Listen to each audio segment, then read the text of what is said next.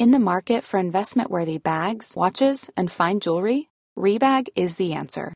Rebag is a luxury resale platform where each piece is carefully inspected by experts to ensure quality and authenticity. Use Rebag to buy and sell finds from the world's top brands, including Louis Vuitton, Chanel, and Cartier. Head to Rebag.com to get 5% off your first purchase with code REBAGNEW. Shop today at Rebag.com. That's REBAG.com. And use promo code REBAGNEW for 5% off your first purchase. It's time.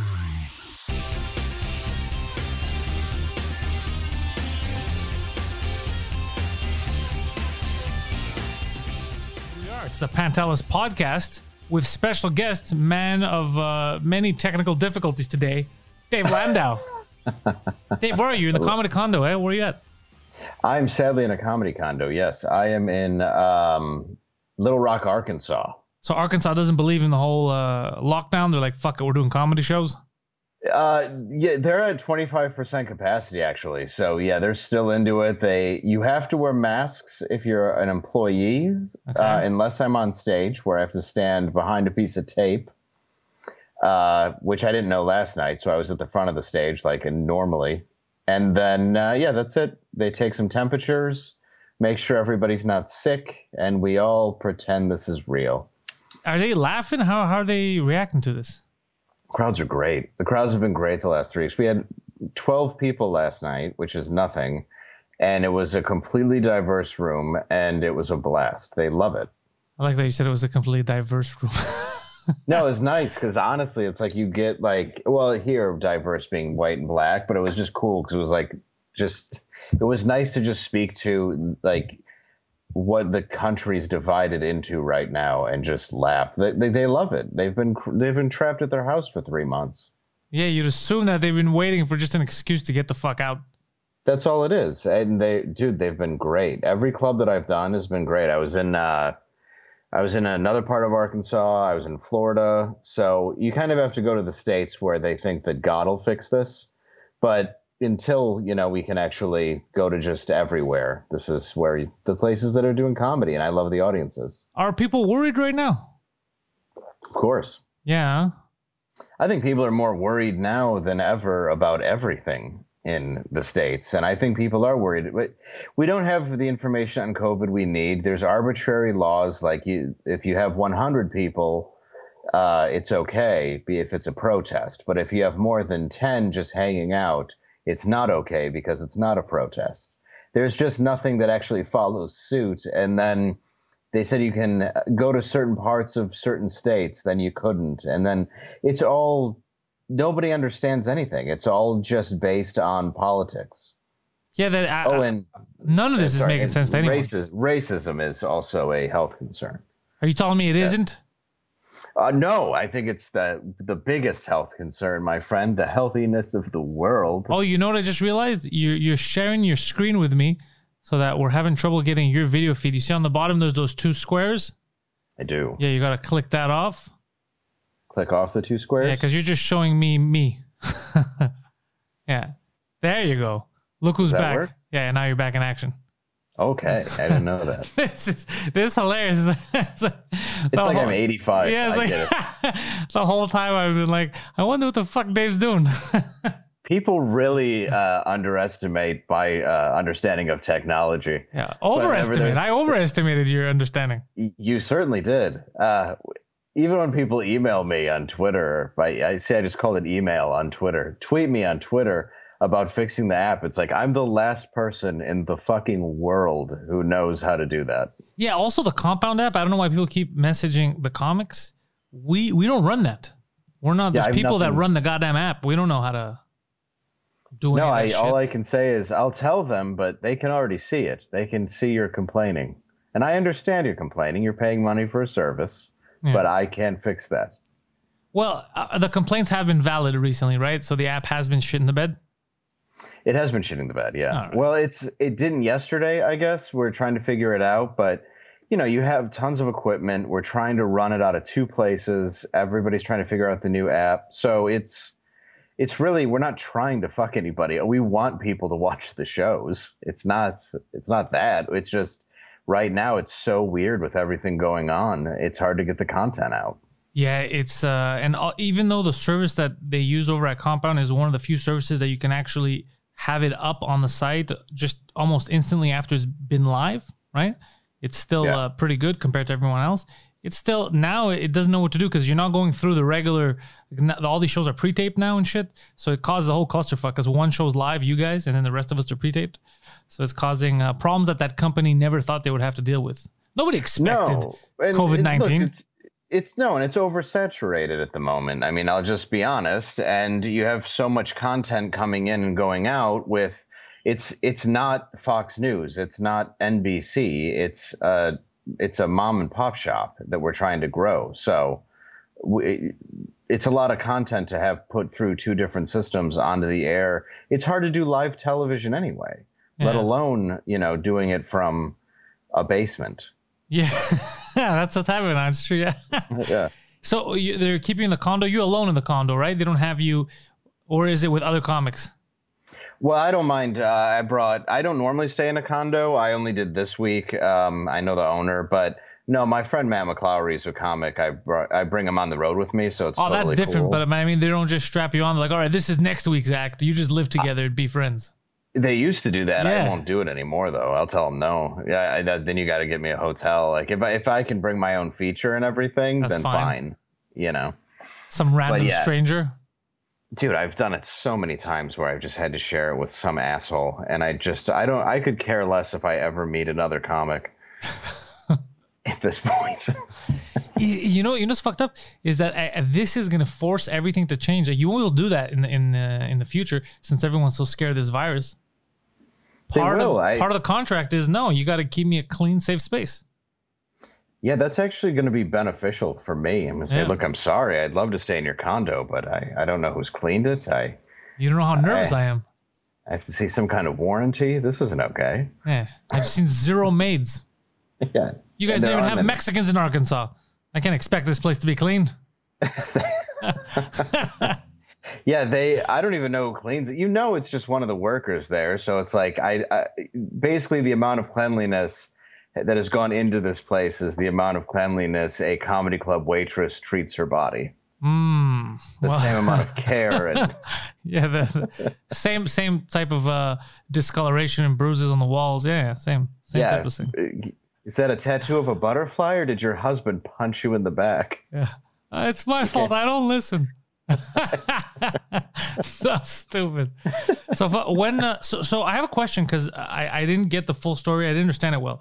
So when you and Anthony are doing the show, because the show is live Monday to Thursday 4 p.m. you're doing it from his house, so you live there? Yes. And then you leave to go do your gigs, then you have to go back there? Yes. Is that a pain in the ass? No, not really. I will either go and spend the weekend with my son or he'll come out to me. But no, it's not really. Honestly, it's a little easier because I just go from the airport right to Anthony's house, go up to my room, and then because I write, I do a lot of different stuff. I'm always kind of working. And then I go down and do my show and I work on a fair one and I do interviews through that. So it's really not bad at all, the setup and the situation that we have. I mean, it's weird in the sense that I haven't been to my apartment in 3 months, and I have no idea. It was broken into? Yeah, it could have been. I don't know. At this point, I don't have, any way of, I mean, the landlord hasn't contacted me, but I really have no idea what's going on there. And it's a very bizarre situation because I've been flying this whole time. I'm probably one of the few people. I've been on planes where it was just me, and then I've been on planes where it was 3 people. Oh, shit. Yeah, so it's been an interesting thing to deal with all of this and to watch it all go down. And I'm germophobic as is, so I don't mind wearing masks and wiping off the seat because I already wipe down the seats in airplanes. I've always done that. I've always been. But this is so overblown and so absurd that I don't know what happened in the last couple months. It went from like the before times to even when I'm walking into the comedy club yesterday, there's this giant plastic sheeting in case the line wraps around because it's the first week the club's been open. Yeah. So if the line wraps around, they have to keep some kind of distance. So there's just like plastic sheeting between like instead of a velvet rope. But these fucking people within minutes are going to be sitting next to each other. It doesn't make any fucking sense. And they're sharing the same bathrooms. Yeah, it doesn't make any fucking sense. It's such a stupid. I got a haircut and my beard trimmed the other day, and the guy's like, "Look, it looks great." It's thank you very much. He goes, "Look, by law, you have to wear a mask." So I was like, and he's wearing one too. He's like, I think it's stupid, but you just got it in case somebody shows up. It's like, all right. So I put my mask on. He's doing my hair. We're talking, all that. And then he's like, all right, now I got to do your beard. You got to take out your mask. I was like, so then what the fuck was the point? We're here now. We made it here. We made it to the masks list times, you know? What the fuck is... And he's like, look, man, I'm not making the goddamn rules. I just don't want to get in trouble. It's true, though. And that's the same. I ended up having to shave my head because I tried to cut my own hair.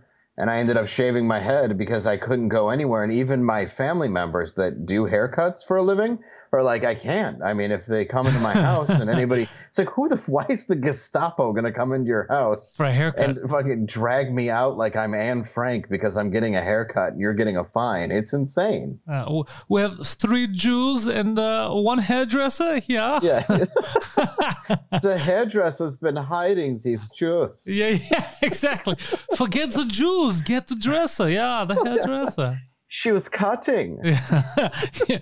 You get away from us this time, Jew. We have bigger fish to fry. Fucking Vidal Sassoon over there. Yeah. Are the Jews hiding Estee Lauder? Yeah. Sit down, Jews. Yeah, it's fucking so stupid. But dude, there's no laws that make sense. It's why they even said, listen, you can have... 10 people at a gathering, but if it's 100, it's fine to be a protest. And you can also take over 6 city blocks of Seattle. Yeah.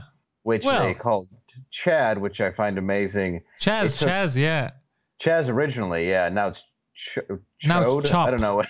Now it's basically Chode, but it's Chop. And they're saying it's like a double entendre because they want to chop the heads off of like the rich and the elites. Oh, that makes perfect sense. But you know who? Well, you know what's weird is you know who they consider, because when I think that, it's like rich elites. It's like, okay, their dads. So, yeah, exactly. It's like, they're probably talking about maybe like some politicians, lobbyists and stuff, but they just mean anyone that has more success than them. So to them, the elites are the fucking teenager that works at Starbucks. Fuck you and your paycheck. You know, like it's too much. You want it's the exact reason for a whole bunch of people to not try.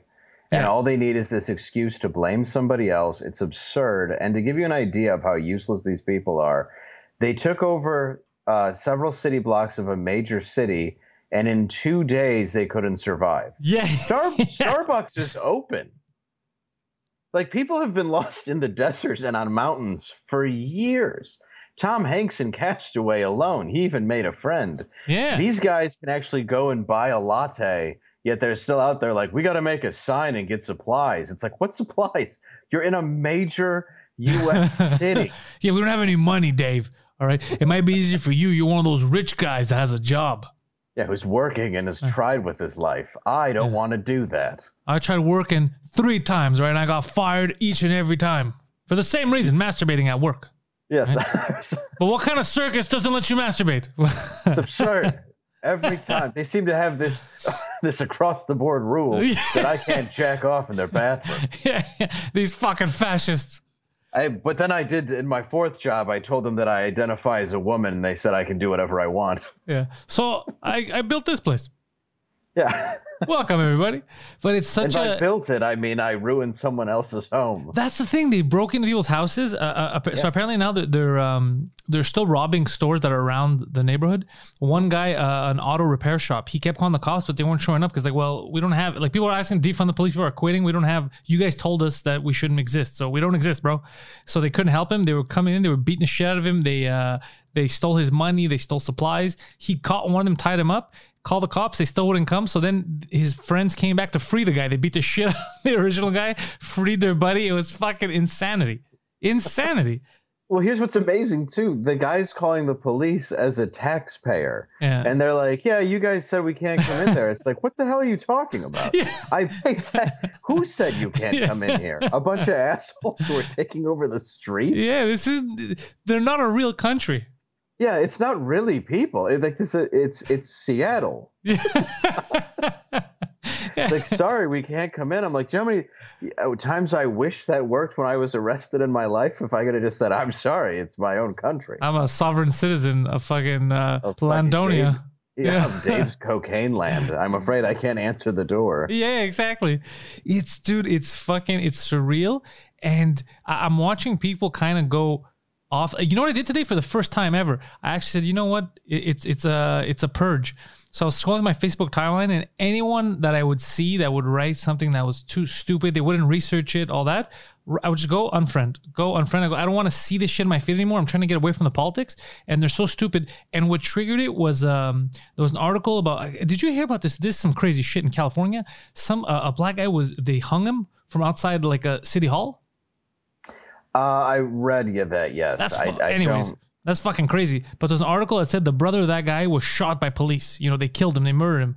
So I saw that today, yes. Yeah. But then you look at the article. They shot him after he came out of his car and started shooting at the cops. So they fired back and killed him. That's, I think, the important part of there, right? That they shot him after they were shot at. Like, he had a gun and he was shooting at them. I think that's the important part of the story. But the way the headline made it seem was that they viciously went and murdered some guy. So then the comments of the person who shared it, the person that shared it and the people talking with them in the comments never clicked on the article because they're all judging by the headline. Like, I can't believe it. They're probably out there trying to kill everyone. And look, another unarmed black man that they're on. He was shooting at them. Right.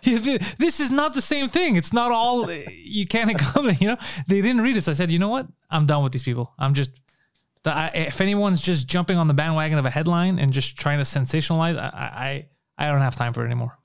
I don't know who isn't. That's the problem. And when you look at this too, like there was a noose hanging in a park. Well, it turned out that it had been there for a very long time because it was used to move lumber. Oh. It was the same as when Sarah Silverman said they're spraying swastikas on sewer caps. It's like, no, that's what the city does to market. Yeah, they're saying where the pipes go. Yeah. Right. It's not, it has nothing to do with racism. It's just that you come from an actual privilege that you don't know what blue collar work is to be able to identify that.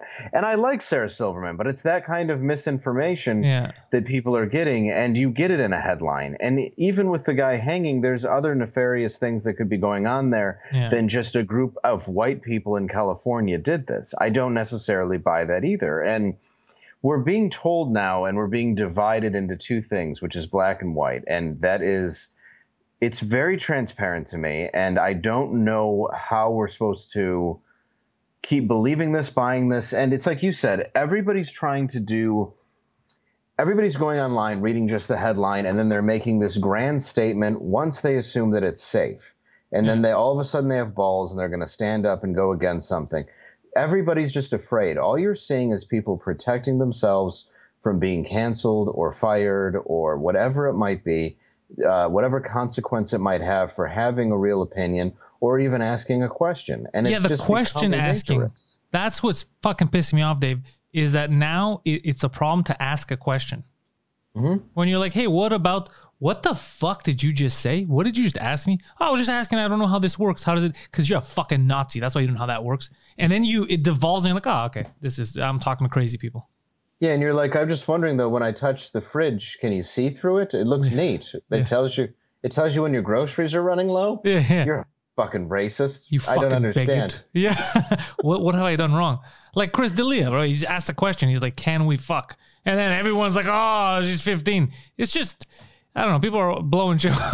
Well, here's what I noticed about that too is I don't know Chris D'Elia. I've never met the man, but I saw the text and I go, so a girl who now wants to be a comic, shockingly enough, who's throwing an older male comic under the bus, reaches out to him. This is just from what I've gathered. Yeah, from what I gathered too. Yeah, to have sex. Then says she's 17, and he stops talking to her.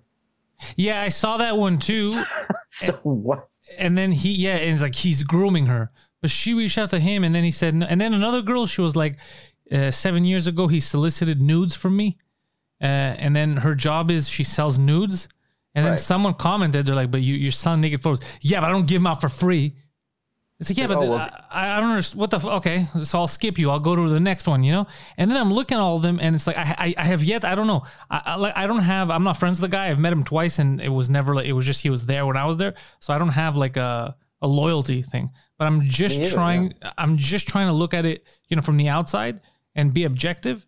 And from what I've seen, I may have missed something, but from the stuff that I've seen, it's all literally him writing his goofy shit. Like, hey, you want to get naked or stupid shit like that. But I haven't seen anything like, oh, I'll wait till you're older or, you know what I mean? Like, how old are you? I haven't seen any of that shit. I don't think that anybody in his position would be stupid enough to put that in writing to where it could ruin his career and get a screenshot of. But what I found it was interesting that you brought up was loyalty. And this is something that I'm having a real problem with because there's certain moral codes I live by, and loyalty is one of them. And it is especially to my friends. My best friend is the dude who I grew up next door with that I met when I was 3. O.J. Simpson? Forever. O.J. Simpson. And Orenthal. But yeah, well, I call him OJ, but that's just me, him. But it's sad to me to see how many comics turn their back immediately and stab people and take them down because instead of working hard and putting out quality or something that's fulfilling to yourself, you want to immediately destroy somebody else's success. It's just an easier way to think you're succeeding. Yeah. So it's funny that you bring that up because if you notice in the comments sections, like of all the, when they're talking about Chris D'Elia, like I said, I'm not friends with him, and I haven't. The only reason why I haven't piled on is because I don't see a reason for me to pile on. Like it's if they're gonna investigate if he did something shitty, you know, he's gonna get outed or whatever the fuck, you know. And also, I'm not friends with him to be like I'm disappointed. It's got nothing to do with me, you know what I mean? I don't know. And from the evidence they're giving me, first of all, he never spoke to anyone that was prepubescent in order for him to be a pedophile in the first place. So none of that, you know. So I'm like, all right, I'm just gonna not enter that conversation. But I have noticed that a lot of people and a lot of open micers, they're ready to jump on, you know, fuck this guy or I fucking knew it. But these are all people that you look back and they liked his tweets. They were fans of him until like they thought, oh, this is my chance. This is where the mob is going. I'm jumping on board and I'm getting on this train. Like I'm going to get something out of it. But I feel like you see these people, you never really come out a winner when you just join the mob brainlessly because it's you and another 10 million idiots. There's nothing to differentiate. You just be yourself, you know, but they jump on. They're like, I'm with them. Dude, I couldn't agree with you more. And the problem is you can't apologize to a mob. It's not a thing that they'll forgive you for. And you don't stand out in a mob. So even acknowledging a mob is relatively stupid, in my opinion. And when you're in a case like that, the problem with a lot of these people is they're frauds. It's like you're talking about being authentic. Like you and I don't know the guy, yet we're willing to say, hey, let me look at this from two different angles. That's how I treat everything. Exactly. Which, of course, means that, you know, you're a Nazi if you try to have an open mind about absolutely anything and you don't just jump on a knee-jerk reaction that will ruin someone's life. Yeah. And a lot of these people come from money. They come from wealth. They come from – they're playing poor Brooklyn open micer. They're playing – you know, they're all playing this character and it's not real and they just go with – It's destroyed comedy in a lot of ways. And the fact that they do this to people like him shows the utter inauthenticity of so many people involved in show business, let alone the world. I had this happen to me and Mike a few weeks ago. There was a Brooklyn open micer that we knew. Same thing, like a phony, not a struggling, had a good life, but just decided to go into comedy. And the only reason why they're an open micer is just because she's not good as a stand-up. It's the only reason, right? Yeah. But try to attack us and fucking make something out of nothing and all that. But, you know. I did my thing, put her in her place. But I experienced that firsthand. It's like, Jesus Christ, this is a fake story. You're making this up. You're fighting with me for something that isn't true. You made it up, and now you're attacking it. And you're like, look at me. I'm fucking fighting the patriarchy or Hitler or whatever. But it's like, but it's not true. You made it up. It's not a real thing. No, you're right. And it's here's to show you the level of pussy that is. And I hate to use that, you know, that term, but that is what it is. It's being a complete pussy because you have a financial backing, right? To be a comic, it requires to be risky. Yep. That means in your stand-up, you should be risky on stage. Now, if you have a financial backing on top of it where you don't need to fall back on anything, you don't even have to risk anything to be risky, yet you're still choosing not to take a fucking risk. Yeah, that's pathetic. You know, it's fucked. Oh, it's fucking amazing you said that because now that I'm thinking about that, in their comedy, the people that I know that are like that, it reflects because the comedy is bland. Very, you know, hacky. Like, absolutely. What's the deal with lamps? We should call them lights. They're not lamping, they're lighting. You know, like stupid shit like that. And I'm like, fuck, no wonder. Because they're not trying. Yeah, because they're like, I don't have to come up with a good joke. I could just say fucking, and they just assume that because they think it's witty, it has to, like, it's going to be groundbreaking to peasants. You know, it's just like Seinfeld and the Ovaltine bit. Why don't they call it Roundtine? They're that level of humor. They're that level of, they should call it Roundtine. They're at that stage. Well, and then the original term for it was alt comedy before woke comedy, where it's like, that's not alt comedy. And the alt comedy was, you know, Andy Kaufman. And not that I was necessarily a diehard fan of Andy Kaufman, because I didn't find him that funny, because that's what alt comedy was supposed to be. Yeah. It was just supposed to be upsetting. So it was a different thing that when he was doing it. And frankly, that's how I found a lot of what he did was just like, oh, it upsets me.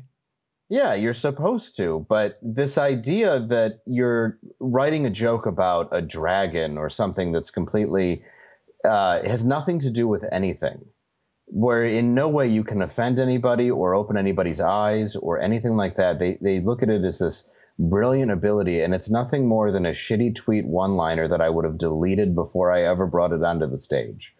And yeah. I absolutely detest what it is, because when I moved to New York, I was disheartened to find out the lack of loyalty, the bullshit hierarchy, because I had been doing comedy and making a good living for 15 years. Like, as much as people may not believe it, you can actually survive outside of LA and New York if you just work hard, book gigs, get to know. I mean, I was doing television shows and headlining Vegas, my face on the Vegas Strip. This was before I ever set foot in living in a major city that supposedly was an entertainment mecca. So when I get here, I'm not going to play the game of pretend.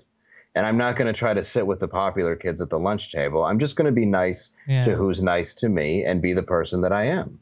And the lack of loyalty and the way that people try to just bring you down immediately was just disheartening. And the people have been trying to bring me down since I joined Anthony's show. And it's like, for doing what? Nothing to you? I've never been anything but nice to people. But as a result of it,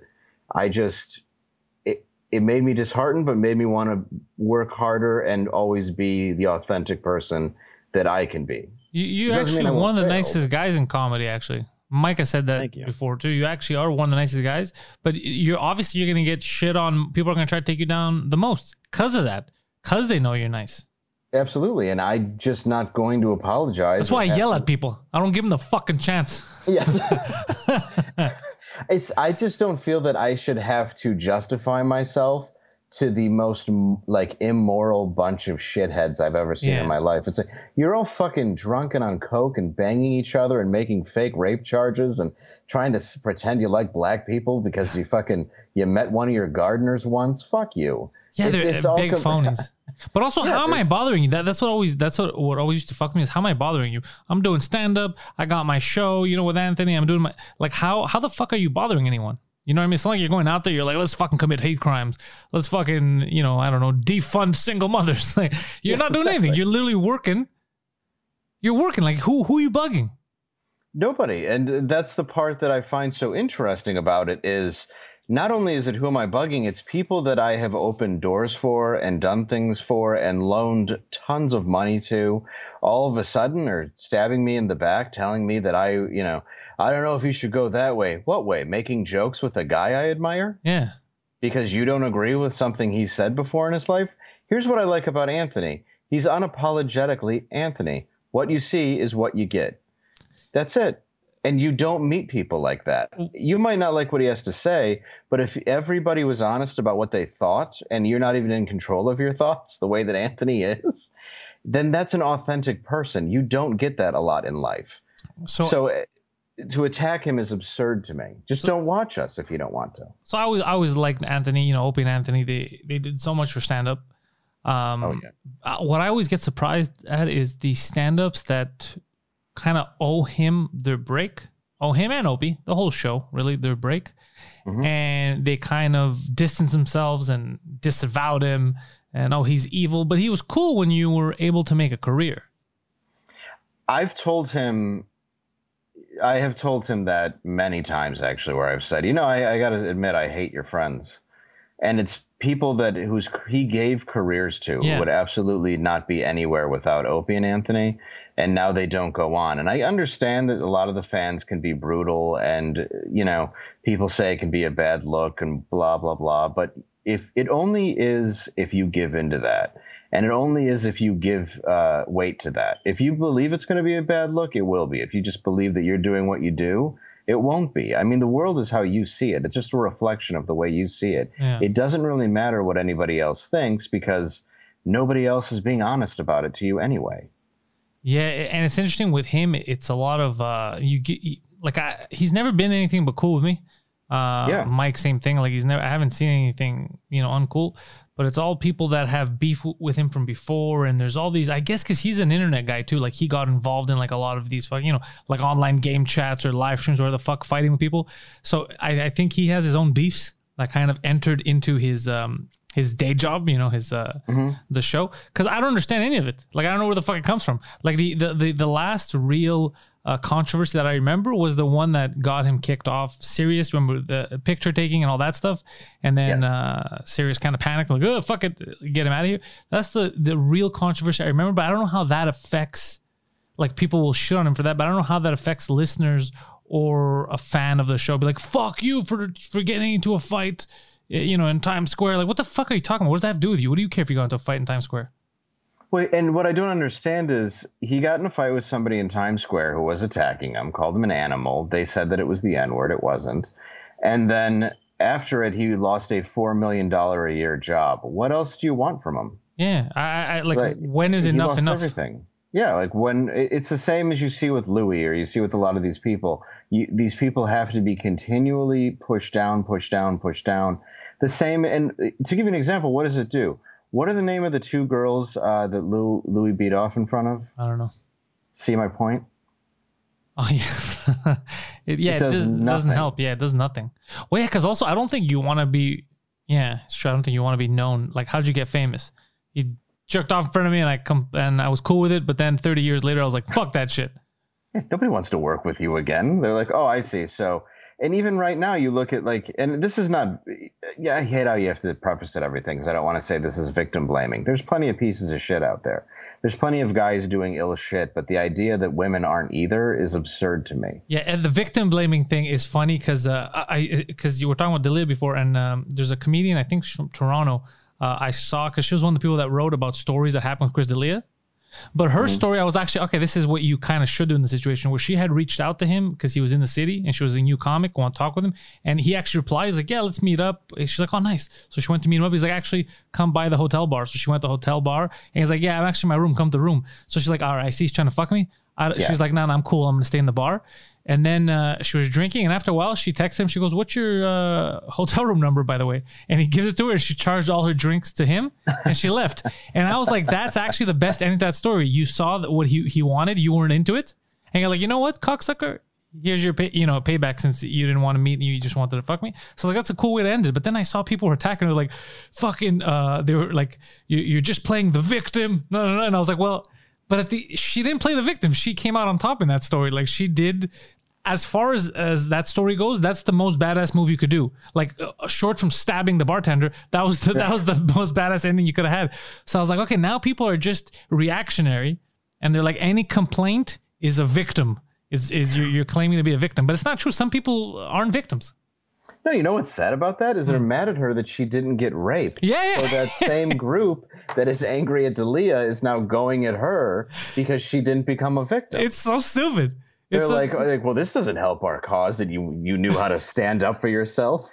Yeah, she did the best move out of everyone that I saw. I was like, that is the smartest fucking one. That's amazing. Yeah, good for her. This is exactly what you should do. Exactly.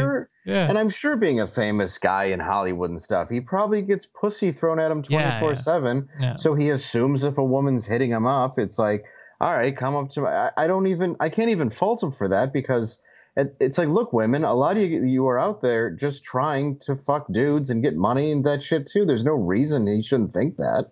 So the fact that she stood up for herself, it hurts the side that wants her to be a victim. Yeah, no, that's the best. Don't be a fucking victim. What she did, I like that. I was like, that's the best move. You're not down for it? And she didn't cry. She's like, all right, motherfucker, I got you. Yeah, that was such a smart move. Yeah, it's the best. Well, because she won. Yeah. And there's nothing to be, there's nothing quality about being a victim other than that the people who are actual victims, you know, they need to be addressed and they need to fix, you know, I guess I'm trying to even put it into a word where I don't understand how you want to become something that you would never, ever want to become. Being a victim is a terrible thing. Yeah. So the idea of being a victim of a hate crime or a rape or anything, why would you want to pretend that you're that in order to gain something out of it? It's disgusting. Well, I've said this many times, and I don't know if people are getting what I'm saying, but right now, because I used to say generation, I don't think it's a generational problem, because I think it's people of different generations just that are alive now. So I think it's a contemporary issue where people just want attention. And as you know, being a comic, depending on what we say, attention is, I mean, it's possible to get positive or negative attention. They don't seem to understand that there's a difference between the two, right?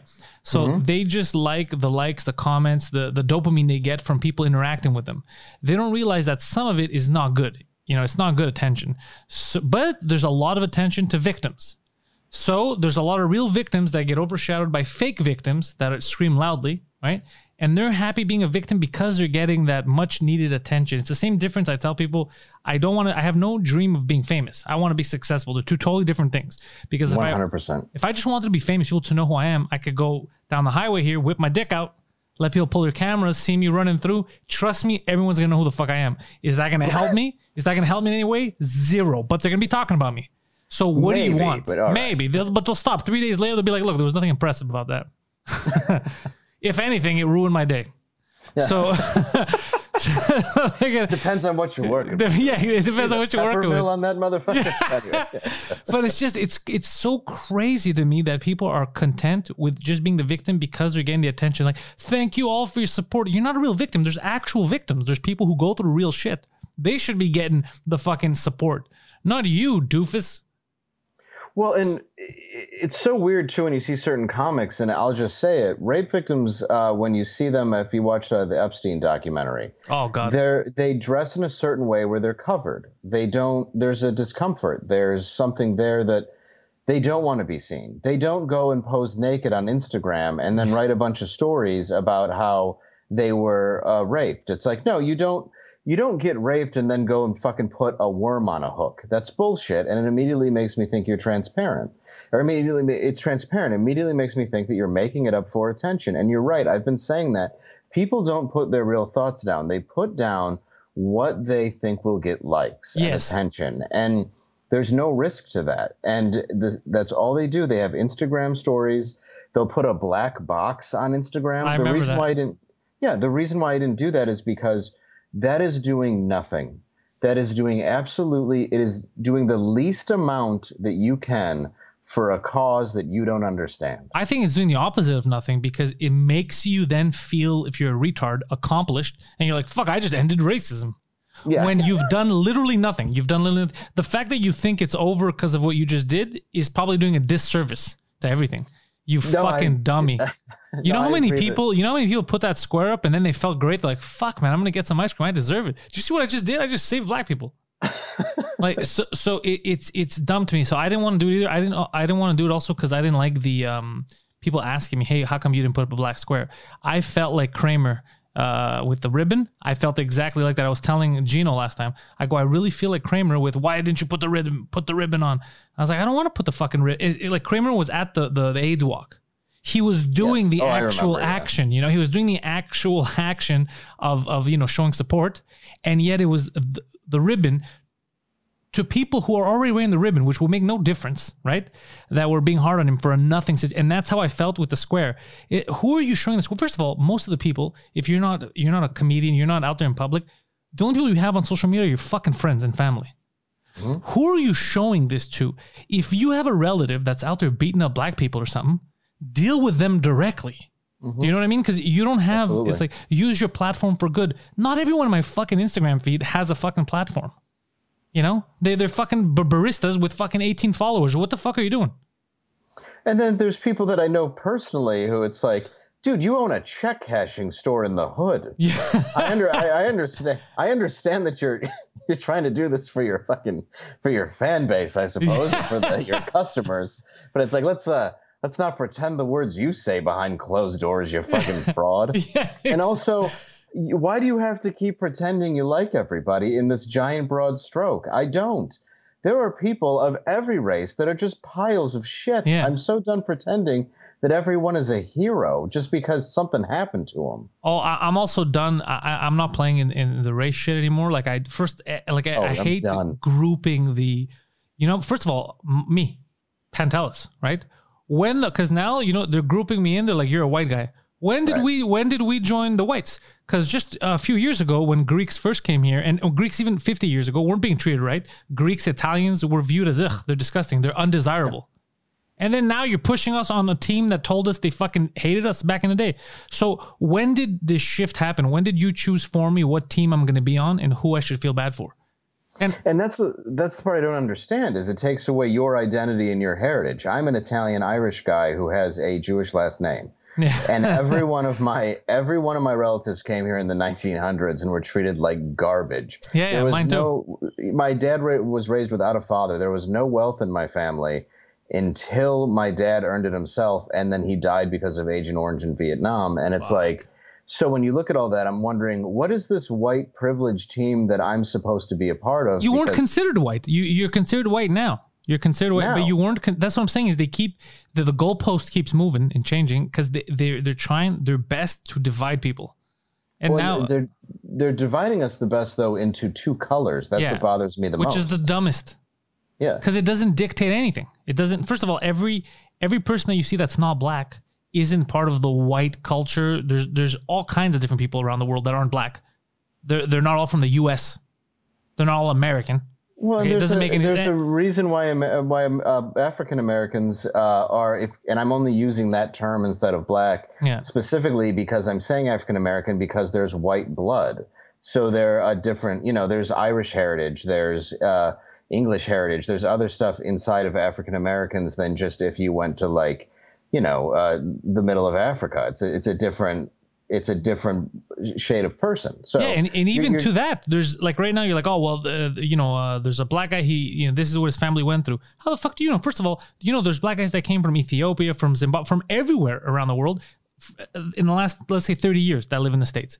What the fuck do they have to feel sorry about or to think about slavery in that country when their family doesn't have a tie to it?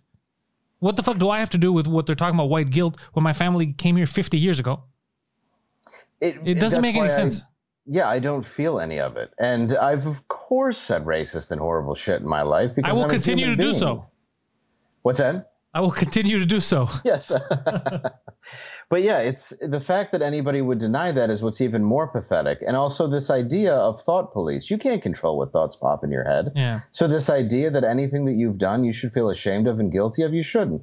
Right now, people are more privileged economically at some points and are given a bigger advantage in life. But I was saying this earlier on different podcasts, but it makes sense to me. And I know I mentioned being from Detroit a lot, but I do it because it was white and black in the sense of there was a ton of wealth from the automotive industries and Fortune 500 companies, and the worst ghetto east side of Detroit neighborhood you could ever see. And that's what I grew up on the border of.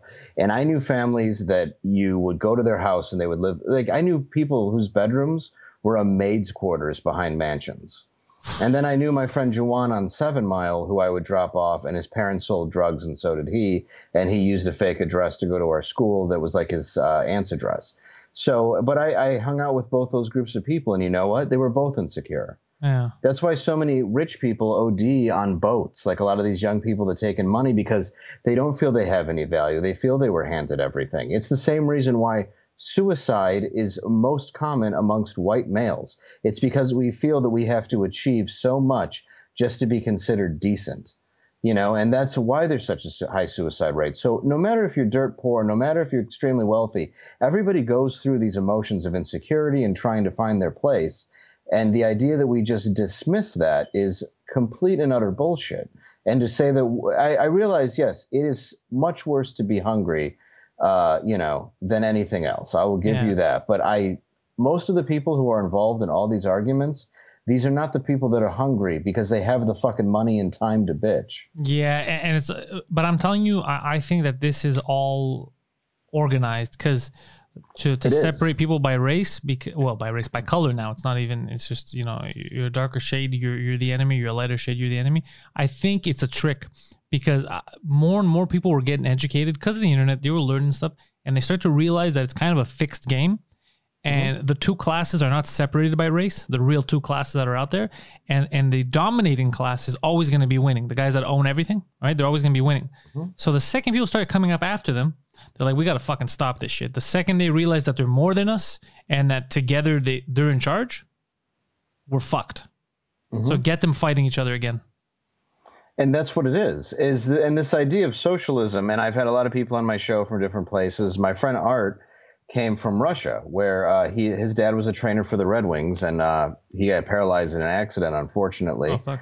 But they came to America from Russia. Now, in Russia, they stood in bread lines for hours in the cold to get a loaf of bread. In America, the second they got here, man, millionaires driving around in Cadillacs, doing what, you know. So he'll even tell you, I've seen socialism. Socialism is about an elite class and a bunch of people who get nothing. Yeah. And now people are actually convinced that this is some kind of a good platform. It's like, I think, who was it? Oh man, I'm blanking on his name. Winston Churchill, who said, you know, you might not like capitalism, but so far it's worked best than everything else that was ever tried before capitalism. Yeah, well, look, there's good and bad to everything, right? And sometimes you lose. It's kind of like saying, let's say gambling, right? Let's say me and you, we go to the casino together. We've decided we each put $200 aside, and that's what we're playing with, okay? If I go there and I just lose my $200 and I'm cool with it, then you start winning, and then I pull out, and I keep fucking losing my money. Yeah, I'm going to start, this is fucking fixed. This is crazy. This guy's winning. Why the fuck is he winning? I'm going to get mad. Yeah, because I overdid it. Right? I fucking overdid it, but you could win. You got to know your limits. Same thing in life. You're going to lose. There are times where you're going to play the game and you're going to play to the best of your ability and you will not come out on top. It's just the way it is. It's not because the game should be fucking banned. It's not because the game is the worst thing ever. We have to go to a game where you just get a medal for joining. No. Sometimes you got to do better. Sometimes you got bad days. That's how I feel about when people talk about, oh, well, capitalism. But you can work and make something. I'd rather be able to start from the bottom, like I did, work to try to get something than to have a game that when I'm bored, I'm in a class and that's it. I can't do anything. My entire life, no matter how hard I work, no matter what I do, I can never escape it. To me, that's scary. And then you tell me that the safety is, well, at least if you wait in line, we'll feed you every day, so you don't have to worry about that. But you don't get to own anything. You don't get to come up with anything. Any intellectual property, anything you invent is ours. I cannot live with that. I'd rather give me the opportunity to fail, but that if I create something, I could win. And you're 100% right. And you're showing now what entertainers too, especially just speaking specifically to comedy about it, people like you and I, and we've been turned down and kind of, we haven't been given the chance to be able to be mainstream. And yeah. I've been told on reality shows, I've been told on late night shows and everything. I've been told by comedy clubs, you're white, you're white, you're white, you're white, you're white. And it's fine because I'm white that I've lost tons of jobs because I'm white, and that's fine with everybody. Yeah, you still whitey. Is. Yeah. So, but then we go and create our own thing, or I jump on Compound Media and all of a sudden it's like you're an alt-right Nazi, or I go on Fox News and with my friend Jimmy and people are pissed off because I went to the people who were willing to have me, and I went to my friends and we created something ourselves. And then you have the audacity to start attacking that. It's like, well, you took everything else. And what they hate is we're now the comics. And this goes for not just white people. This goes for, you know, you don't want to get a too militant of a black guy with a real strong opinion on fucking Conan either. You know what I mean? Like, they're real careful of which people they pick to represent certain groups. It's why they have the, you know, the black lesbian and the cuck white guy who's just fucking, like you said, gonna do some goddamn bit about lamps, and you just want to bust one over his head. So, yeah, I don't know. I think the fact that we're able to create our own thing in this society, and we're starting to be able to build up ourselves, and the fact that I was able to tour as a comic and do things that I was all based on that. So to take that away from me is gross. And the people who don't put in any effort to their lives are the ones who are out trying to stop it. Well, you know what? Say what you will about, you know, George Soros. I hear a lot of people talking shit. They're blaming everything on George Soros. You know what, man? Gotta give him credit. This guy knows how to destroy a country. Like, I'll tell you, he is aces. But, like, goddamn. It's weird though. He keeps sending me checks, even though I haven't thrown a Molotov cocktail into a building in weeks. He has no idea. But these, you see, you know where I'm perplexed on, where I find it difficult, is that because like I like to be as objective as I possibly can. I'm opinionated. I'm angry all the time, but it's mostly fake anger because it makes me laugh. Right. But I have strong opinions, and I very much. To the core of me, I don't like injustice. I hate injustice. So obviously, given that, I don't like police brutality. I don't like the cops having this much power. I don't like the government having this much power. I don't like racism. So I want to root for the teams that are fighting those. Do you know what I mean? Yes. I want to deeply. Yes. I want to root for those teams. But when those teams get taken over by ideologues, that their agenda is not the same. They're using that as a platform and as a way to recruit, but their agenda is something that their agenda is to take down our current system, let's say, you know, to kill the rich, as they're saying, which is basically anyone that's doing better than them, which is, that's a fucking wide net, okay? Then what happens is people like me who are like, I don't want any of that shit, you know? So then they're not getting the support from the people that really could help or would help that agree with the initial idea. They're getting support from these fucking fanatics, and then it doesn't end well. You know, they get this support from fucking ISIS. Who? Well, extremism doesn't work because it is ISIS. It's just beheading anybody who doesn't believe. Yeah, what you believe. I can't get behind that. Even though I'm all for like the whole Black Lives Matter thing, I'm for, and I understand what the statement Black Lives Matter means. I know the difference between Black Lives and all. I know what it means. It means Black Lives Matter also. I get what they're saying, and I'm all for that. I don't want anyone. Too, yeah. I don't want you don't need to hijack it. You don't have to put in blue. You don't have to put in all. You can let them have what they were trying to do. Exactly, and I'm all for it. It's just that how the fuck did they get involved? Well, I know how the fuck, because you see who's funding, you know, that whole Open Society Foundation. You see who's funding them, so you know how it got infiltrated. But it just sucks when I see shit like that, because like it was a good thing that got hijacked, and now everyone fucking is gonna hate them. Because even black people are getting up there like, what the fuck is this shit? We're not even running this. This isn't even our movement anymore. No, it's been hijacked by white people that are ruining their neighborhoods. It doesn't even make sense. It doesn't even make sense anymore. And then you'd think someone would get up and be like, hey, what the fuck, man? Why are you letting these white people set fire to your fucking neighborhoods? But nobody wants to say it. Right, and I'm with you, because in my life I have done plenty of things I'm not proud of, but also in my life I am completely against racism because it's stupid. My issue with police comes to me on a personal issue. I was, and it's coming out in my book. We'll talk, but it'll be a while. We're still in the editing, but I was actually harassed by a police officer who beat the shit out of me. Yeah. I had the shit beat out of me with nightsticks. I was launched down a staircase. I had guns pulled on me. I was brutalized by police officers in my neighborhood. Now, some of them, though, helped me. I had a neighbor that was a police officer who was a great, great guy and helped me a lot of times where this other cop was brutalizing me and helped me get a charge dropped. So I saw both sides of what the police could be. There are very, very bad people that are in the police force, and I understand the motive of shaking that out. Yeah. What I don't understand, though, is defunding the police to the point that you're getting rid of good people. What it's about is they give handbooks to teach you not to be aggressive and how to diffuse a situation. Unfortunately, there's people that get in there who don't read those, and they don't want to not be aggressive, and they don't want to diffuse a situation. Yeah. And you end up seeing what we have now. And a lot of these police officers are good people, and I refuse to paint them all anymore. And you talked to me 10 years ago, I'd have said, fuck cops, light them up. I had a real shit attitude until I started realizing, you know, maybe I didn't have to spit on them. You know what I mean? Start taking some personal accountability for yourself. Yeah. So 10 years ago, though, I wouldn't have said this. I would have said, fuck cops completely. Now, I think saying every cop is bad and defunding them is just as stupid as saying every black is violent. Exactly. That's what I've been telling people recently. I feel like the more I look at it, because I grew up a bit more militant too because of all the shit the cops are doing to me. So I grew up a bit more like, fuck them. But then the more I was like, well, if I say that, then I'm no different than the guy saying fuck black people, because I'm just assuming that everyone is one thing. So I've learned to But you know what's crazy is every time you think that you evolve, like I think, okay, I've reached the next level, and I know that that's just as dumb as the racists are. But then I realize, oh fuck, I'm alone, because as much as I think I got the point, and it needs to be more nuanced, and especially if you wanna, first of all, if you wanna help.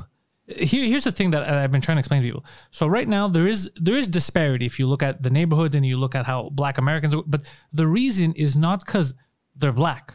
Right? It's not because, oh, you're Black, well, you can't do the same stuff. No, it's because of poverty. All right. Poverty is a big thing in education in those areas. Oh, absolutely. You take white people, put them in the same situation. What do you fucking think? They're going to be scientists?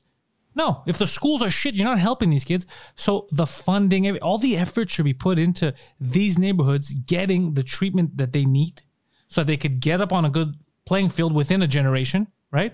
And we can move past that. But instead, the operations that are being funded are stuff that degenerates, right? Stuff that's violent, you know, like now the whole way the movement turned right away into something that's just arson and blowing shit up. And said, you don't need that. You need to put that fucking money, instead of fucking producing bricks for people randomly, you need to put that money and fund these schools. And they have funding. That Open Society Foundation has what about, if you look on Wikipedia, they have like 13 billion that they could play with. And they're giving out to different... Dude, they're better funded than most of these fucking schools are. Those entire school zones are. Those districts are for these kids. So why not work on that? Getting people educated so they could get out, make something of themselves, build shit, rebuild the community, you know, instead of fucking with them. And there's parts... And I totally get that. And there's also parts where, like, I remember Detroit won, like, $1 million from Allen, and then the principal and all the workers went out and bought shoes. Oh, really? But that's hilarious. But... part of it is you have to look at Reaganomics, and you have to look at red zoning and what they did to the Black community, which was they didn't invest in these areas the way that they did. They essentially just invested their money into different areas where they were able to segregate out Black people to create a Black zone. Oh. Where they would go to school, which would then get less funding because it came from lower income houses. Are going to pay these less taxes, less money goes to the school, that sort of thing. But then so it just perpetuates the same fucking thing. Exactly. So it doesn't. They certainly were disenfranchised. I don't believe that there wasn't a systemic racism in America. I think there was against Irish as much as Blacks at one point. Everyone's had their due. The Japanese were put in camps. Yeah. So, at one point you could get into a job easier being Black than you could being Irish. We've all been fucking assholes. We know that. So, but that doesn't take away, you know, the history and the things that have happened to them. But now. You do have these programs where you do need to get education in there. And I understand, look, a lot of these schools you can succeed in because you can go there. It's a little bit easier. You might get a higher grade just because they're getting funding from attendance. The problem is when you go to that school, you might get killed on the way there for being a pussy and going to that school. You might want to, like, people are almost afraid at that point to be able to go to their own school and make something with their lives. So but that's another element, though, that has to go inside the community. And I look at myself as a child. Dude, when I was in high school, I went to high school for 5 years. I was expelled from 3 schools. I was a drug addict. My dad was dying. I was lost. I was a fucking... I was a terrible kid. And the reason why I think I was able to... And I hung out with people that were, you know... captain of the football team, and I knew people that were gangbangers. And it's like, when you have that insecurity as a kid, you're very malleable and you can easily be taken advantage of and easily go the easiest way possible. Yeah. And that's just a hard thing to come of age in that. So I understand to a degree a lot of what goes on in those communities of why it is more difficult and dealing with police, but we don't have any of the real answers other than, yes, we do need to figure out a way to get a better education. We do need to figure out a way where you can make the streets safer, but you're not terrified of the person who's trying to make it safe. Well, I think, and I mean real education. I don't mean, you remember the whole No Child Left Behind? I don't mean making it easy. Yeah, I don't mean making school. I mean actually educate people, because it used to be a theory, but I'm so convinced. I'm convinced that you have to have a certain... racists, like, to be an actual racist person, like it has to, your IQ needs to be a certain level of low, like to attribute something to a color which has nothing to do with the culture of what the person grew up with. It doesn't dictate anything, but for you to assume, it's just like assuming that, you know, someone with a uniform has to be an evil person. You have to have a certain low level IQ. So I think that education played a huge part. The smarter we get as a society, the less that stuff's going to matter, because people are going to be like, yeah, that's That is retarded. Why the fuck would I ever even think that, you know? And develop a culture and a generation where people are smarter, they want to work, they want to invent and grow stuff, you know? Kind of like where we were headed culturally until there was some kind of fuckery the last decade. But it won't go there. Like, they have these billions of dollars, and they're being spent on, like, you know, riots, and they're being put into places that I don't think really matter to move us forward as society, and no one talks about it. First of all, lobbying is another thing that like we're talking about. Is education important? Yeah, you know how important education is? If people had a decent form of education, we had basic smarts, McDonald's can't make any money. They don't. Absolutely. McDonald's doesn't want a smart. Are you fucking crazy? Why would they? A smart person would never feed that horseshit to their kids. Well, no, and you wouldn't. And that's why it's rough, because I have a kid, and it's like every now and then he's got to get a Happy Meal because all his friends fucking got to get a Happy Meal. You know, they know what they're doing. This is a whole system. This is a whole system. They know what they're doing, but no one wants to address the real problem because it's more calories to digest a fish fillet than you get in nourishment. You know how crazy that is? It's insane. It means you're eating something that's just going to turn into shit. That's fucked. I'm telling you, like when I was young, I know that we didn't know that stuff about, you know, what we know now, just basic nutrition. No, and now we know about it. Microwave sucked all the fucking nourishment out of vegetables and stuff, where it's like, here, use this machine and take out everything that makes you healthy. Yeah, it's fun, but we didn't know. So we got a bit more educated. But now I feel like still, like I'll speak to certain people and it's like, yeah, the problem with us right now really is education, but real education. I don't give a shit about forcing people to pass. That doesn't make them smart. I mean, actually teaching people tangible things they could use every day. If you teach, like, it's just like kids, right? Kids aren't inherently racist. We know that they're not. They aren't. Because they haven't been molded into that fuckery yet, you know? Yet. But they also will notice something, though. They will notice if somebody looks different, and they'll ask. My son's first friend is a black kid. He lives right around the corner. And, you know, he asked me one day, I think he asked him one day, like, why are you darker? And he's like, I don't know. You know, like, my dad is. Like, they didn't know. And he asked me, and I was like, oh, people are different races, you know. Yeah. And he was like, oh, okay. But it ends there. It ends there. Because we haven't put anything in their head yet. Yeah. They're not like, so he's inferior? Yeah.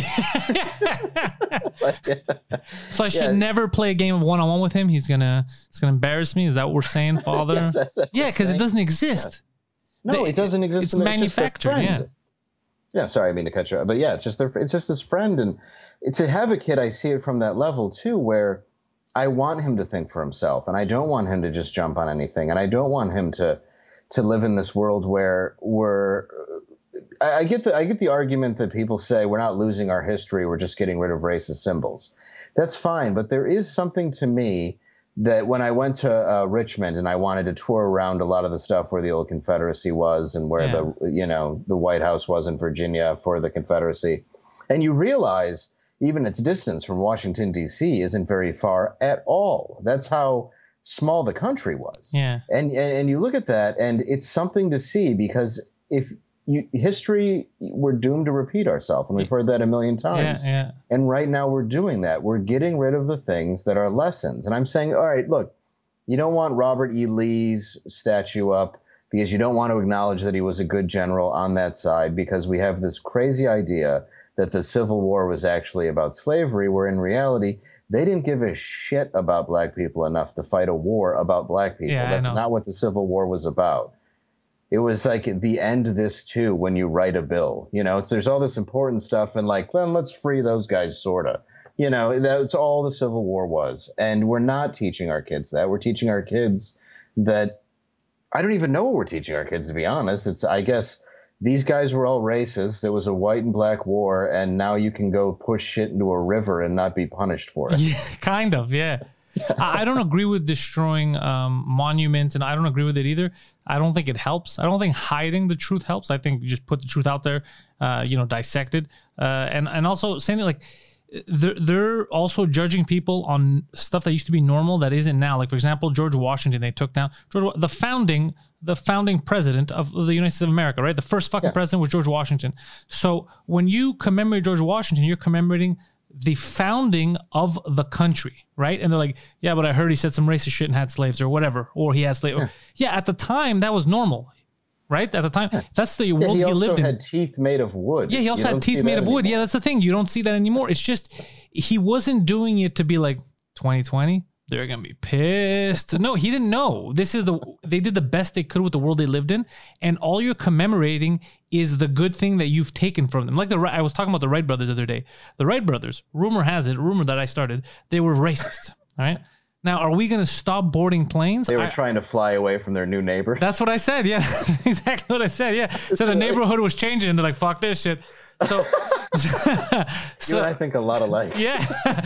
So they were fucking ingenious, you know, but yeah. Are we going to stop boarding planes? I would think that would be psychotic. Why not use the good that came out of it and do away with the bad? You don't need to throw the baby out with the bathwater. It's lunacy, but they think that they're making a difference. Same thing with, what was it? Christopher Columbus, that they were, Christopher Columbus, they're blamed for genocide. He didn't commit genocide. He wasn't a general. He discovered the country.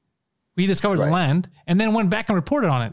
And whatever the fuck the king sent over, you could blame the king of it. You could do whatever you want with that knowledge. But he was an explorer. He didn't actually commit physical genocide on people. But there's this weird equation, you know, that they're like, well, he came here, he discovered it, so that it's all his fault. It's just odd. It's very, very odd. You're just commemorating the good stuff. Like Kobe Bryant, for example, you're thinking about all the charity he did.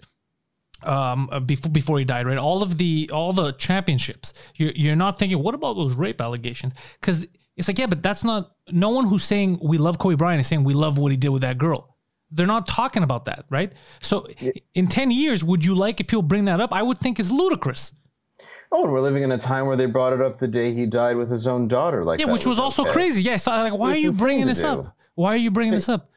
Yeah, it's you know, the man just died with it, and here's the part. Even on a separate thing with Kobe, if you look at the way that he lived his life after that incident, he changed. Yeah.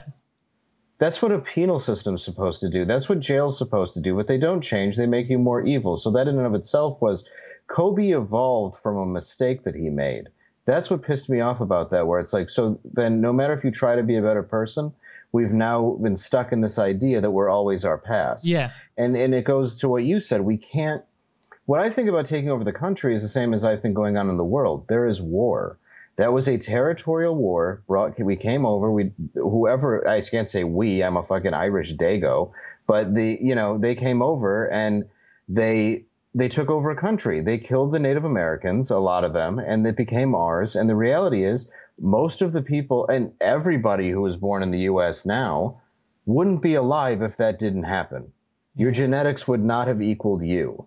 So I wouldn't be mixed with two people from Ireland and Italy if they weren't killed. So why would I pretend that I give a shit that they came over and conquered a land? And we act like we're past it. It's not true. There is a bloodbath going on in so many countries today. There's slavery going on in every country today. There's wars going on. Our own country loses people in war, in bloodshed. Yeah. This isn't it's not archaic. It's still going on right now. Dude, I'm Greek, right? Right now, so Turkey, the government of Turkey, it was just released that they have, they're great. They had, they just released plans that they, of how they want to invade Greece and Armenia. And they're supposed to be NATO allies. They're supposed to be in NATO together. And they have plans on how they're going to take over Greece, okay? And they're always doing a lot of weird shit with us. Like, they're coming to our airspace. They're always trying to fuck around. And recently, when those plans came out, I knew, and I was like, fuck, man, I don't want to hold anyone accountable to the sins of their fathers. Our capital, the Greek capital is Athens, but that's not a real capital. Our capital is Constantinople. But they have it, the Turks now, right? I cannot justify in my head going to kill a Turkish citizen, even though I would love to have the city back. In my head, I can't. Some guy whose great-grandfather was in the war, I can't justify killing him to take that. I can't. Like, he didn't do anything. He was born here. You know what I mean? So I can't personally. So, but when this came out, I knew that if we go to war, they're going to have to call on us. Like, I know I'm going to have to go to Greece and join the fucking military, which would be crazy. But if I got to defend the country, I'm going to go do it. But I can't justify that. So I can't see how now people want to hold people that had nothing to do with the sins of their great-grandfathers, hold them accountable for it. What scares me is if it's something simple, like let's say war reparations or reparations to a people and it's monetary. All right. There's a way you put a number on it. There's a way you figure things out for reparations when it's monetary. But when you say you owe me, I don't know, you need to give me your property. Then it starts getting fucking tricky. It's like, well, I bought this house. Yeah, but your great grandfather fucking killed my relatives. Yeah, I know, but I never even met that guy. Right. I bought this house. So that's why when I think about that, I go, how horrible would it be for me to go to Turkey, let's say right now, and being like, well, that was our lands. So the guy's like, I know, I've been living here for like 3 generations. My family's here. We like this part. Yeah, we'll get the fuck out. You know, right. To me, I'm like, fuck, man, that's a little weird because they have no direct connection to that. So, you know, I try to put myself in those, but then I see that most people don't do it. They're just like, well, I fucking deserve it because, well, if I wanted to play that game, then Greeks could be offended every day. Be like, why are you using our words? You're culturally appropriating. All these words you use are our words, you know, shit like that. But we'd look like lunatics. You're like, so that's just Revenge of the Nerds part, stealing our shit. Yeah, exactly.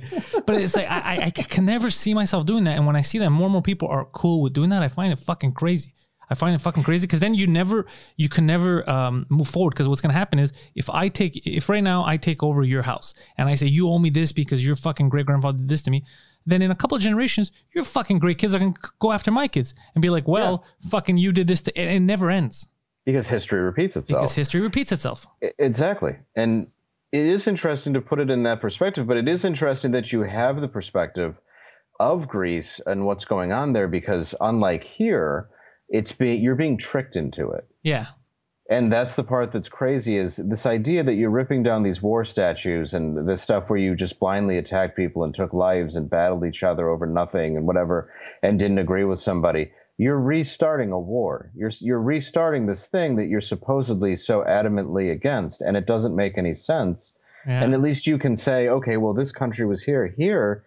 It's why we have to make it color, because if anybody took a few minutes out of their lives... None of us are supposed to be here, yeah. Right. I think it's why, like, the 23andMe and Ancestry.com, they were like, look, I know we caught some rapists, but we got to stop advertising this. Yeah. If people start realizing they're part whatever and part whatever and part whatever, they're not going to, you know. They're not going to be as easily moldable to fight each other. Exactly. Most of it, to me, it's like when I see, so anytime I post something that's anti, like, say, establishment right now, everyone likes to twist it to what their narrative is. Oh, you see, he's fucking anti-white. Oh, you see, he's anti-black. Or I'm like, this is interesting because I'm neither. I don't like any of that. But what's funny to me about the whole the racism thing is I keep telling people, especially in the States, is like when these black people, you're telling me you've never heard a song, even the Supremes, anything that you didn't that you didn't like. That's from a black person. So that culture, you never adopted. You never liked that.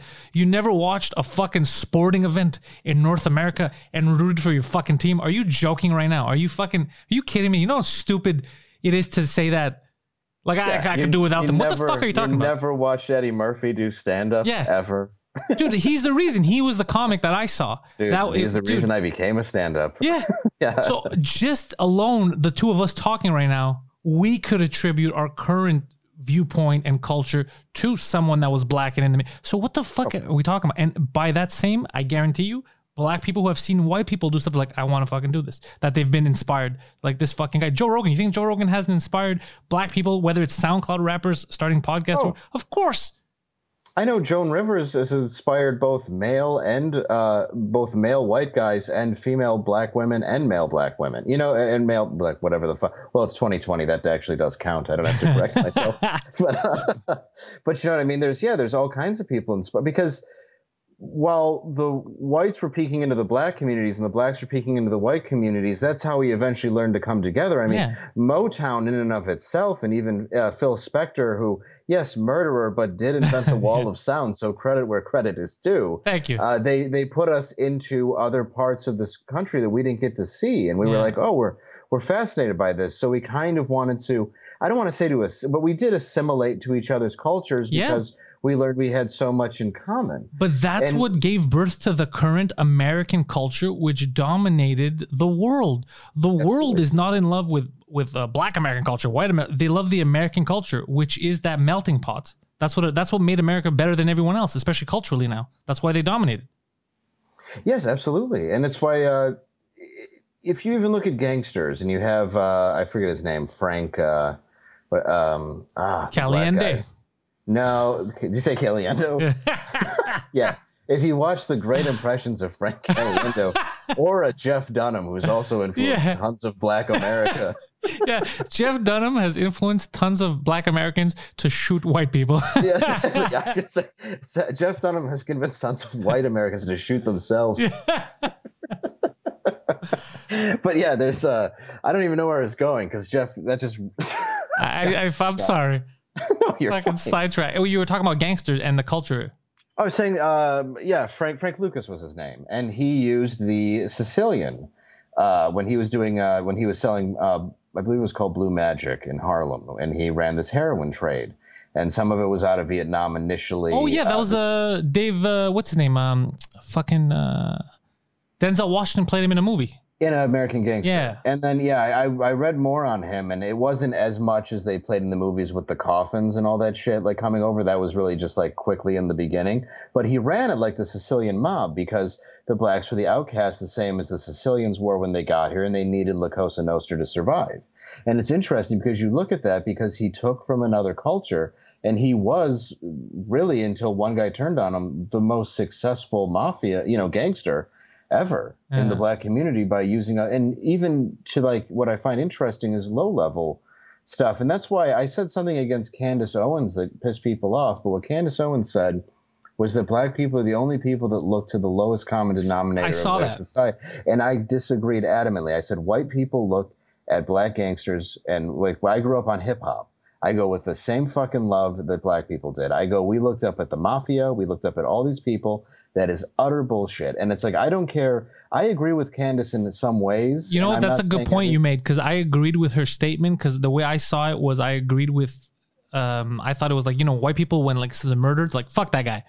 Get him in. But then like now they're like, you know, free my homie, you know, purple drank. And it's like, yeah, but he raped three people. Yeah, but he's my friend. But yeah, well, you mean, oh, actually, the way you say it is actually smarter, because I didn't think about that, about looking to idolize them. I just thought of protecting. Yeah, if it's idolized, then you're actually correct. White people probably do it more than black people, because that's why you saw these white kids that want to be black, any gangster. They want to be gangster. They want to be something else, which is always the lowest common denominator. There wasn't enough of a percentage of black people in America to make NWA as big as they were. You made me change my mind on Candace Owens' statement. That's fucking true. I didn't even think about it like that. That's smart. Yeah. And that's why when you listen to her, I go, okay, well, and it's not that I dislike Candace Owens. I have a lot of respect for her. Yeah. But it was interesting to say that even on Anthony's show and then have people, you know, get real fucking pissed off at me. And it's like, well, you're just being, you're denying something. Yeah. You're denying look, the pissed off thing doesn't fit your narrative. I'm over the pissed off thing with people. They don't want to talk. They don't want to do what we're doing. They don't want to have a discussion. They just want you to agree and just get pissed off if you don't. Oh, dude, I'm over it, because I remember the first time I ever appeared on Comp. Remember the first time we met when I came to Anthony's show when Mike was with me and we were announcing 2-drink minimum. Yes. The second it was on Twitter, people were like, who the fuck is this guy? Fuck this guy. Because they didn't know me. So they're shitting on me, right? Until we started talking and I gave away some jokes. And then they were like, oh no, it was even before. It was when Artie Lang was supposed to be there, actually. It was even before. It was the time before we met. So, and then that's when they're like, oh, fuck, okay, this guy's great. This guy's funny. Okay. I had to win them over. Initially, they didn't know me and they hated me before meeting me, before seeing anything I could do. They're like, fuck this asshole on principle. And then after, they're like, oh, wait a second. Okay, I may have spoken too soon, you know. But since then, I was like, okay, now I don't care anymore, because now I know how it is. If I would think about that, I'd become insecure, because I would always be like, what the fuck do they think? Just do your thing. But I remember that they were people. I remember seeing tweets of people who shit on me before they saw me, and then after they were complimenting, I was like, this motherfucker in the middle of the afternoon told me to go fuck myself, and he pissed me off. And then fucking 4 hours later, he's like, yo, this guy's fucking funny. I was like, fuck out of here. There's a lot of that too, where there's a lot of people that put that on there. And then I also realized it's a projection of their own anger towards themselves. And maybe. Others. And I was made insecure. I mean, I got attacked by people that were on the network, and then I got attacked by Artie, and it was because I took a spot. And, you know, I'll admit that fucked me up for a long time, way longer than I should have let it. And eventually I just realized, well, I can't really change this. It's not my fault. I'm good at my job. I'm great at stand-up. Fuck off. And now that's why you're there. Yeah. There was no shortage of people that would have wanted that job, dude. And there was people who vocally said they should have had that fucking job. That was part of the problem. They believed it, but what they didn't understand was I brought something else to the table that a lot of people don't, and that's the ability to listen. That's fucking. It's true though. That's I gotta admit. This fucking. You're accurate. Okay, so what time are you going on stage tonight? Tonight will be 7:30 and 10 o'clock, and then tomorrow the same, and then Father's Day will be a special 8 o'clock show. That's pretty. Look, before I let you go, I didn't know anything about the book you mentioned. A goddamn book being written. say something about it, because now I'm curious. Okay, I started writing a book. The first round edits and still editing is the great Allie Lerman. Oh, nice. Who, yes, so she knows my life story. And yeah, it's called Party of One, and it's about my 13 arrests and overcoming drug addiction, and my dad dying, and with the tie with that to the government. And it's basically it's a memoir about, or at least what I can memoir. That's why I get paid the big bucks. About but it is it's a memoir about my life, and it is I guess. The editing or the publishing company calls it a comedy tragedy or something. That's interesting. So, yeah, however they worded it, but I don't really see it, because I'm not a victim. I don't see myself as one, so I'm just telling you my story. So, but they do think that being beaten by police and such, losing your dad is sad. Even Rodney King is a happy man. He is. Well, he's dead, but he was for a while. Is Rodney King dead? I thought Rodney King was still alive. No, I thought he died. When did Rodney? Not that day. No, not that day, obviously. No, I think he died a couple years ago. I could be wrong. Oh, no, I feel bad that it wasn't even on my radar. It might have been the same day as Rodney Dangerfield. Maybe. So you didn't know. Well, I felt it's like he took a beating and still like, I don't care. I don't know. Yeah, right. Well, I think, let me see. I gotta find out if he's dead, because maybe yes, he did. He died in 2012. Oh, shit. 2012. Goddamn, I should have known. 2012, yeah. Oh, this is weird. Beaten to death by police. I'm kidding. No, it was different. It was beaten to death by firemen. He didn't expect it. It was like crazy. Too brute, and they beat the shit out of him. Yeah, All right. 6 meter maids just kicked the shit out of him. It was meter maid. So Dave Landau, fuck, I'm so happy you did this. For everyone listening and watching, go to the description. You'll see Dave's Instagram, Dave's website, DaveLandau.com. You'll see his Twitter feed. Click on there. Remember that you can also catch Dave Monday to Thursday on Compound Media on the Anthony Cumia show with Dave Landau. That includes both Anthony Cumia and Dave Landau. That's why their names are in the fucking title. Pretty much a dead giveaway. So Dave, thank you for fucking doing this, and anything you want them to know, anywhere you want to direct them, where you're going to be next. Yeah, DaveLandau.com. You can check out all my tour dates. If you want to check out my movie on Amazon, it is free on Prime. It's called The King of Detroit. Yes. And also my newest album, Nimble Fingers, is available wherever you can get music. Nimble Fingers, wherever you get your goddamn streaming music, people. All right, Nimble Fingers. So thank you to Dave Landau. Thank you to everyone watching this. And remember, everybody, go fuck yourselves.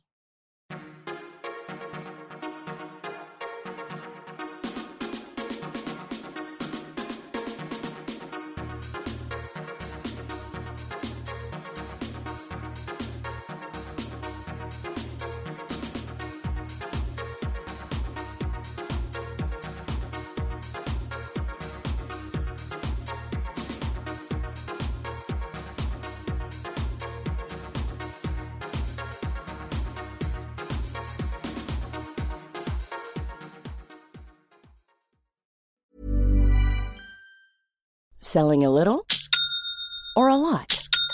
Shopify helps you do your thing however you cha-ching. Shopify is the global commerce platform that helps you sell at every stage of your business. From the launch your online shop stage to the first real-life store stage, all the way to the did we just hit a million orders stage.